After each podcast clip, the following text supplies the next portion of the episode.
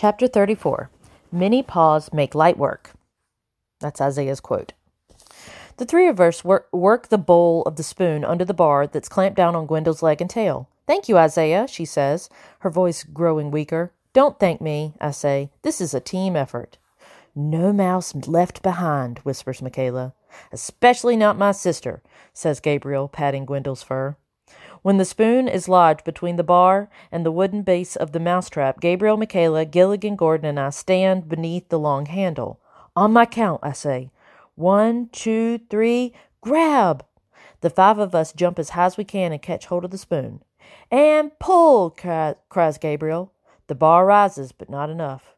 We let go and drop to the floor. Gwendole groans. I can tell she won't last much longer. Again, I say, one, two, three, grab! We all leap up and dangle off the spoon handle again. And pull, shouts Gabriel. Harder, come on, give it everything you've got, guys. We're all grunting and groaning. Cheeks and faces are turning red, except mine. I'm turning purple. Gabriel gives a final Herculean yank, and Heidi ho, my simple machine actually works. Our weight on the lever provides just enough force to pry up the bar, and Gwendol has just enough strength left to roll sideways to freedom. We did it! Gabriel cradles his sister's head in his lap.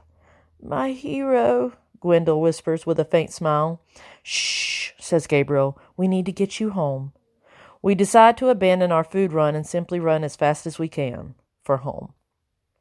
Chapter 35 Words have no wings, but they can fly a thousand miles. Isaiah. Bright and early the next morning, while the rest of my new mischief sleeps off last night's party to celebrate Gwendole's safe return, I scoot across the street to visit my new human friend Haley. No red tailed hawks or cats pursue me, thank goodness. When I sneak into the house, I learn that once again Haley isn't going to school. Apparently, she is sick a lot. Mostly, she tells me, I'm sick of school. Plus, I broke Mom's thermometer, so she can't tell if I actually have a fever or not. Why don't you like school? I ask with my feet.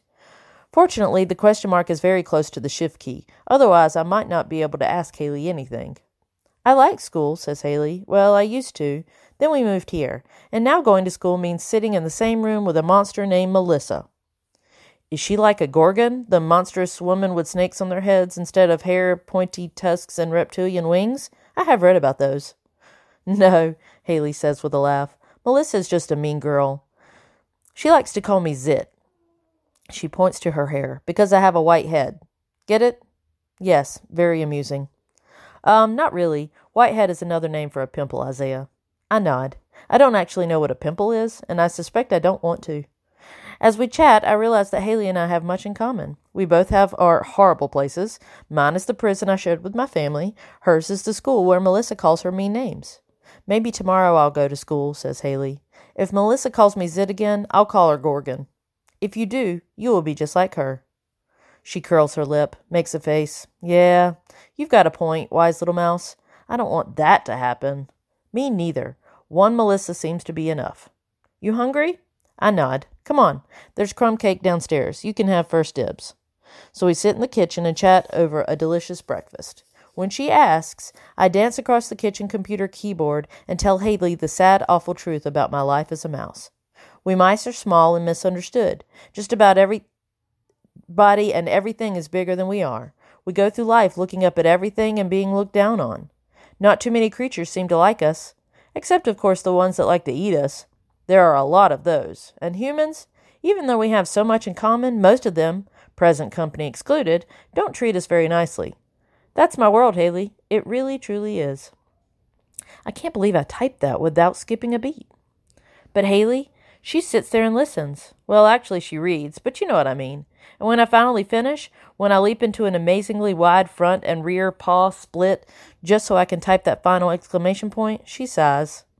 I get what you're going through, Isaiah, she says, because I'm kind of going through the, some of the same stuff. Thank goodness we have crumb cake.